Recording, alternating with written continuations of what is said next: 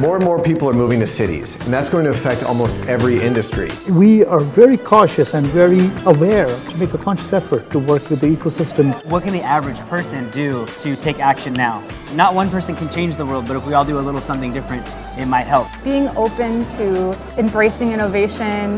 Know that you can make a difference. A- absolutely. There's no excuse not to even do a little bit. Let's go check it out. Hey everyone, thank you for tuning in to Going Green. As always, we appreciate it. A real quick shout out to our sponsor, Triwa. Triwa is a watch company that creates watches made from recycled plastic and deconstructed metal from guns. Uh, they're doing awesome things. They are my favorite watch company. I wear a lot of watches, I collect watches, and I have not taken off my watch from them since I received it. It's amazing. So if you are looking for a cool watch with a good cause uh, or as a gift, check out Triwa, triwa.com. They are an amazing company. And let's get right back to that amazing content. What's up, everyone? Welcome back to another episode of Going Green. This is officially episode 51. Uh, we're getting up there in numbers, and I'm very excited to talk to our guest today, Joseph Haecker. Uh, Joseph, did I get that right? Because I know uh, it's a tough. It's a tough last name. I just want to make sure I say it right. Yeah, no, you got that one right. Haecker. Okay, cool. Uh, Joseph is the CEO of Join In Crowd, um, and and Joseph's done a lot of really cool things. I don't want to butcher it because um, you know he's got a pretty impressive resume and he's done some awesome things with his life. So, first off, Joseph, thanks for being here today. Really appreciate you taking the time out of your day to join us. Yeah, definitely. Thanks for having me having me on today. So you've done a lot of things, um, and we were even talking kind of before we kicked off the episode what you've worked on. Um, right now, you're the CEO of Join In Crowd. So tell us a little bit about that and kind of what led up to all the different projects and things you've worked on to lead up to Join In Crowd and what you're working on today. Yeah, so we uh, are almost ready to launch Join In Crowd, um, and our timing would have been better at the beginning of the year, but um, you know, development timelines are not always what you planned. So, uh, Join In Crowd is a digital business card company. We already have a bunch of great companies uh, pre-registered and lined up to go once we launch. We've got Nike, Dell, uh, Microsoft, uh, MGM, Informa already preset and ready to go. But we're a digital card company that's specifically designed for enterprise use. So um, it's got some neat features, and I'm excited for when it does launch. Nice. So you've kind of got you've done a lot of stuff. Like I said, like have you always had sort of that entrepreneurial bug, or what's sort of been that path that you've chosen to get to where you are today? Yeah. So strangely enough, um, I did not even entrepreneur was not even a word in my vocabulary. Uh, growing up, I was the artist kid. I was the creative. I was all those things. Um, and it wasn't until I launched my first big tech company, Design Wall, where uh, I mean, we had a, an impressive management team. People from uh, we had the the brand strategist from Adobe, the head of marketing for the Honda Center, the president of Orange County Tech Coast Angels. Um, our accountant was, or or yeah, CFO was from um, olloclip, like just a crazy team.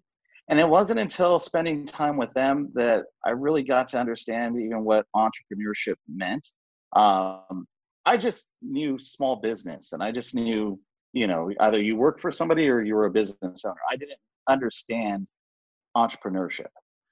So what is I mean you kind of bring up a good point like what in your opinion and you know it's not really a right or wrong answer but like what's the difference would you say between working from someone running a small business and entrepreneurship? Yeah, so um, I think it's more the person that you are, right? So you can own a small business, and you you know you you own it. It's like kind of I'm a father. Uh, I have two kids. They're 21 and 22. Um, I could be a father by virtue of the fact that my kids were born, um, but being a dad, that nuance, that person that actually raised them was there. We, you know, uh, uh like spent the time together and i think it's a different mindset and so uh, entrepreneurship i think it was always in my bones and if i was born in a different time era i might have been that crazy inventor blowing up stuff in that shack in the in the woods you know like just inventing things and creating i think I think that's an entrepreneur. This person who kind of um, uh, there's this quote and I love it, but uh, I've got a childlike wonder. Uh, I I'm passionate about the things that I'm passionate about. I'm willing to risk it all to to see it through. Um, you got to curry favor with other people because as an entrepreneur, uh, it's not just opening up your door and paying people. Uh, sometimes you got to get some pretty heavyweight people to buy into your idea and work for free for an undetermined amount of time. Um, entrepreneurship is not for the faint of heart, and I think you're just born with it or you weren't. yeah, I love that answer. I mean, I like the the father versus the dad uh, explanation. That's pretty cool. Um, so actually, it's funny. One of uh, our past guests we had on the show, Solatube, you worked with them. Um, so tell us a little bit of how you kind of you know worked with them, what what that process was like, and kind of how you helped them navigate to the be the company they are today. Yeah. So um, so originally I wanted to be an animator for Disney, and when I couldn't get into Cal Arts, I kind of floated around and did a bunch of different stuff. One of those things was um, I went to work for a light fixture company in Santa Ana, California, uh, Triton Chandelier. And uh, three months on, I made supervisor. Three months after that, I made uh, manager, and I wrote the owner's five-year plan and exit strategy. I was with them for about five years. Um, I took them from nine million to twenty-eight million dollars a year. Got headhunted, and for the first time in my life, I had a career. I I went from one job to another in the same field. It, it, that was pretty amazing to me. After that, I um, I consulted. I left that company, and the owner of that company actually said, "Hey, why don't you go into consulting?" I didn't think that was a thing. I thought you had to be much older for that. And uh, I went on to consult for 20 other custom light fixture companies in the hotel industry space. Uh, Solatube, their story was that they had had a mechanical engineer working for them for seven years. And this guy was making like a hundred grand a year. This guy made, you know, almost three quarters of a million dollars and produced nothing that they could go to market with. So when they brought me on, they were like, hey, um, you know, we, they, I guess, hired headhunters. Of the five headhunters, four of them uh, mentioned me. So they called me up directly, which was kind of a shady move because uh, they, I think they went be, uh, behind those headhunters' backs. But um, so I came on with this pressure to design fast, and um, and I was used to designing fast because in hotel custom lighting, uh, you get a design today, uh, uh you get a concept today. We've got to doodle it out and send it out to all the manufacturers now uh, because that that's got to be hung on a ceiling in six to eight weeks. So um, so anyhow, I designed uh, I started, I came on, and in three months, I produced 48 mock-ups. I went around all over San Diego grabbing uh, light fixture parts and butchering them in in our warehouse over by the Palomar Airport, and put together 48 mock-ups. The Solatube kind of held an event, and we narrowed that down to 12. Uh, and then I lined them up with um, manufacturing in China to produce them. And it's kind of a, a, a bummer story with Solatube, but uh, three months onto the job, they were like, "Hey, uh, we don't know what to do with you now because we already have the designs." so, uh, so they gave me a nine-month severance and cut me loose. And um, so on the train ride back to San Diego, I called a friend of mine who had just sold his metal fab company and said, "Hey, um, I've got a design that's going to not only fit all of the Solatube products going forward, but it's going to fit all of their products going backwards since the beginning of Solatube. So we uh, started a company called Delight. Um, quickly, Solatube's premier dealers started ordering from us. And uh, we had a back order of around $300,000 worth of product.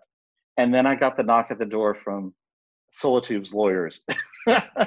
uh, so we got tied up in legal stuff for about a year and a half, and ultimately it was all dismissed. And um, uh, we shut that company down. And a few years later, I went on to launch a, a custom company called um, oh, what was that one? Uh, Solar Luminance. It was custom light fixtures uh, powered by natural daylight.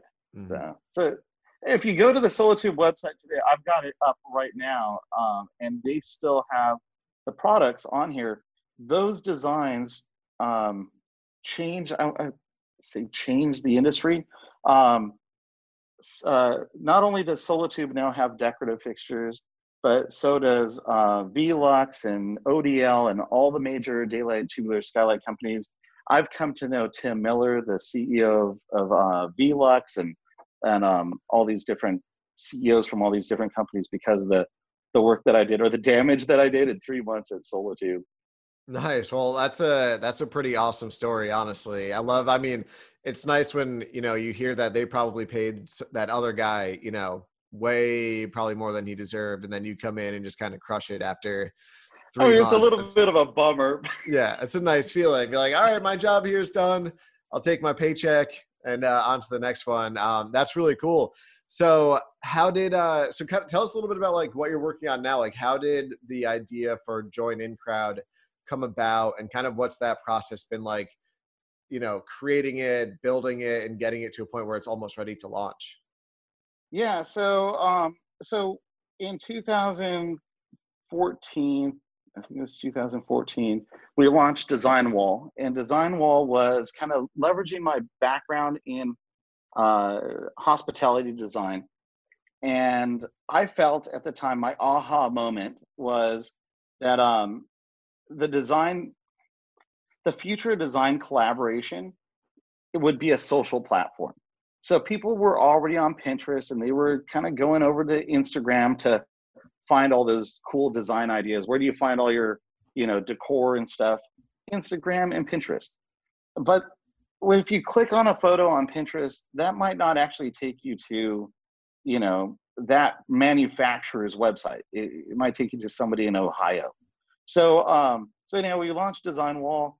Um, we spent three, four years in development on it. We had roughly 500,000 monthly visitors, but we failed to see that we could charge people even $1 at that point and be in revenue. So ultimately, uh, from an entrepreneur, from a tech startup standpoint, we failed to, to monetize.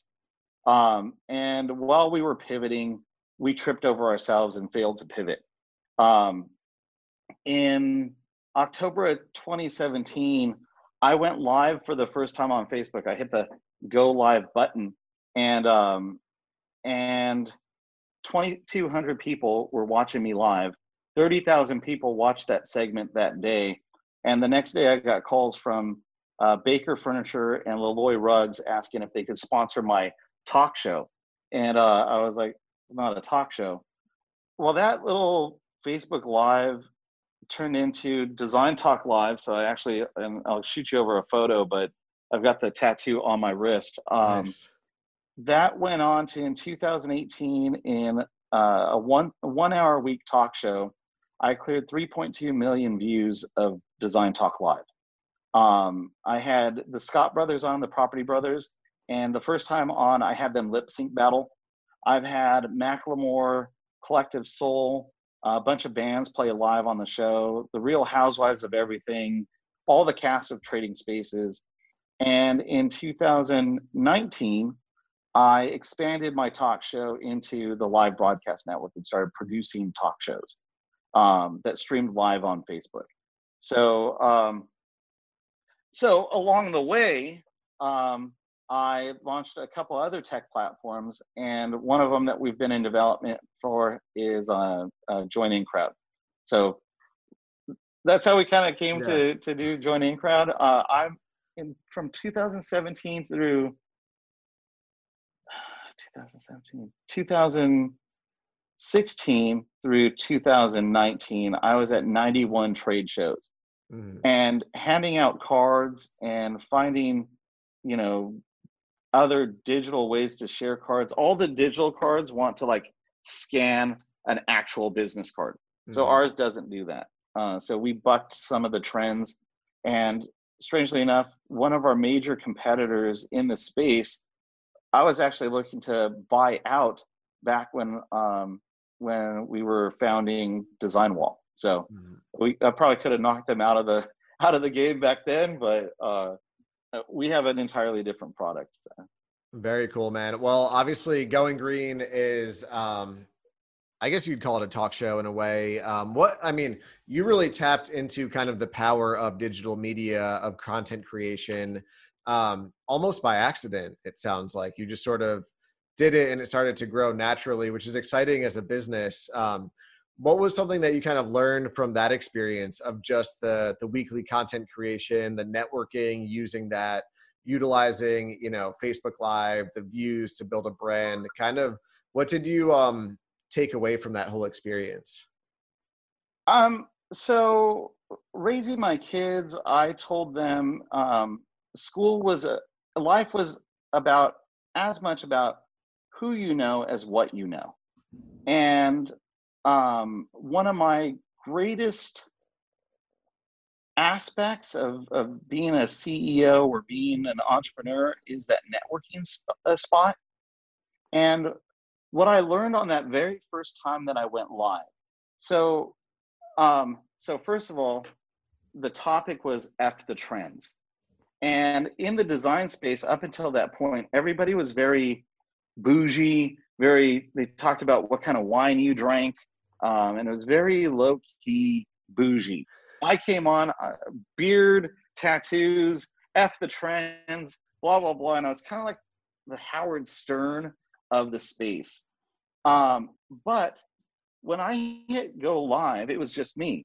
But while I was on, back back then, Facebook, you could split screen and you could add people on. And I ended up having seven people on, and those people would jump on and they'd, you know, talk about the topic a little. But while they were on, they would say, Oh, my neighbor's watching or oh my coworker's watching. And in that moment i realized that facebook when i went live facebook notified my network that i was live but they also notified the network of each guest that they were live. So this played into that network thing. So every show that i produce always has multiple entities involved so i produced uh, jennifer farrell's design hot seat and her show had her it had a celebrity guest, it had advertisers, and then we brought on two manufacturers to help you achieve the look. So on any given episode, we would have 12 different parties that had a vested interest in hitting the share button and watching and promoting our, our, our segment. So this went right back to how I raised the kids. It wasn't about what you know, it's also who you know. And so um, I guess I raised my kids under the same business philosophy of of leverage your network. Mm-hmm. Um, and and we I played that out in tech as well. Very cool, man. Well, that's that's an awesome story. It's exciting to kind of hear, you know, everything you're working on. Um, for those of you know our our audience who's listening and watching, how can we, you know, join join InCrowd? Um, and how can we sign up and, and kind of stay up to date with it? Sure. So we are taking pre-registration. We haven't uh, launched yet, but you just Google joinincrowd.com um, and register. And we're pretty close to launching. So if you get in there now, then you're going to be a part of the journey, which I always think is important for be, uh, jumping on tech. Awesome. Yeah. Well, go check that out for sure. Um, Joseph, appreciate you taking the time to chat with us today. Really, uh, really just want to say thanks. You've done some really awesome stuff, honestly, and it's exciting to kind of see, you know, how your journey's changed and you know moved along the way and kind of your growth along with it so um, yeah thanks again for taking the time out of your day really appreciate it yeah if you wouldn't mind i'd love to plug uh, for my friend linda who's launching the livable um, environments conference in mm-hmm. canada so um, it, this is a great program it's the first in canada uh, where it encompasses not just sustainable design, but also uh, livability. So this is people with uh, living with uh, disabilities and how we can design our environment, our livable environment, to accommodate uh, disabilities, handicaps, um, and aging in place. So it really covers a lot. Uh, so I just wanted to throw a quick plug to um, the Livable Environment Conference, and you can find them at livablecanada.com. Awesome. Livablecanada.com. Go check it out. Joseph, appreciate you supporting uh, your friends in the sustainable community as well. Yeah, definitely. Uh, again, it's that network. And uh, anybody wants to reach out, I'd love to connect people. Um, I've got a, a huge network of friends in all kinds of different industries and niches. So feel free to reach out. Love it. Awesome, man. And as always, thank you for tuning in to another episode of Going Green. Our goal every episode is to bring you top CEOs, uh, entrepreneurs, leaders in the clean tech, sustainable, renewable space, um, and just pick their brain and, and give you some fun tips, action items to share and apply to your life. So, as always, we appreciate it. And we'll see you on the next episode of Going Green.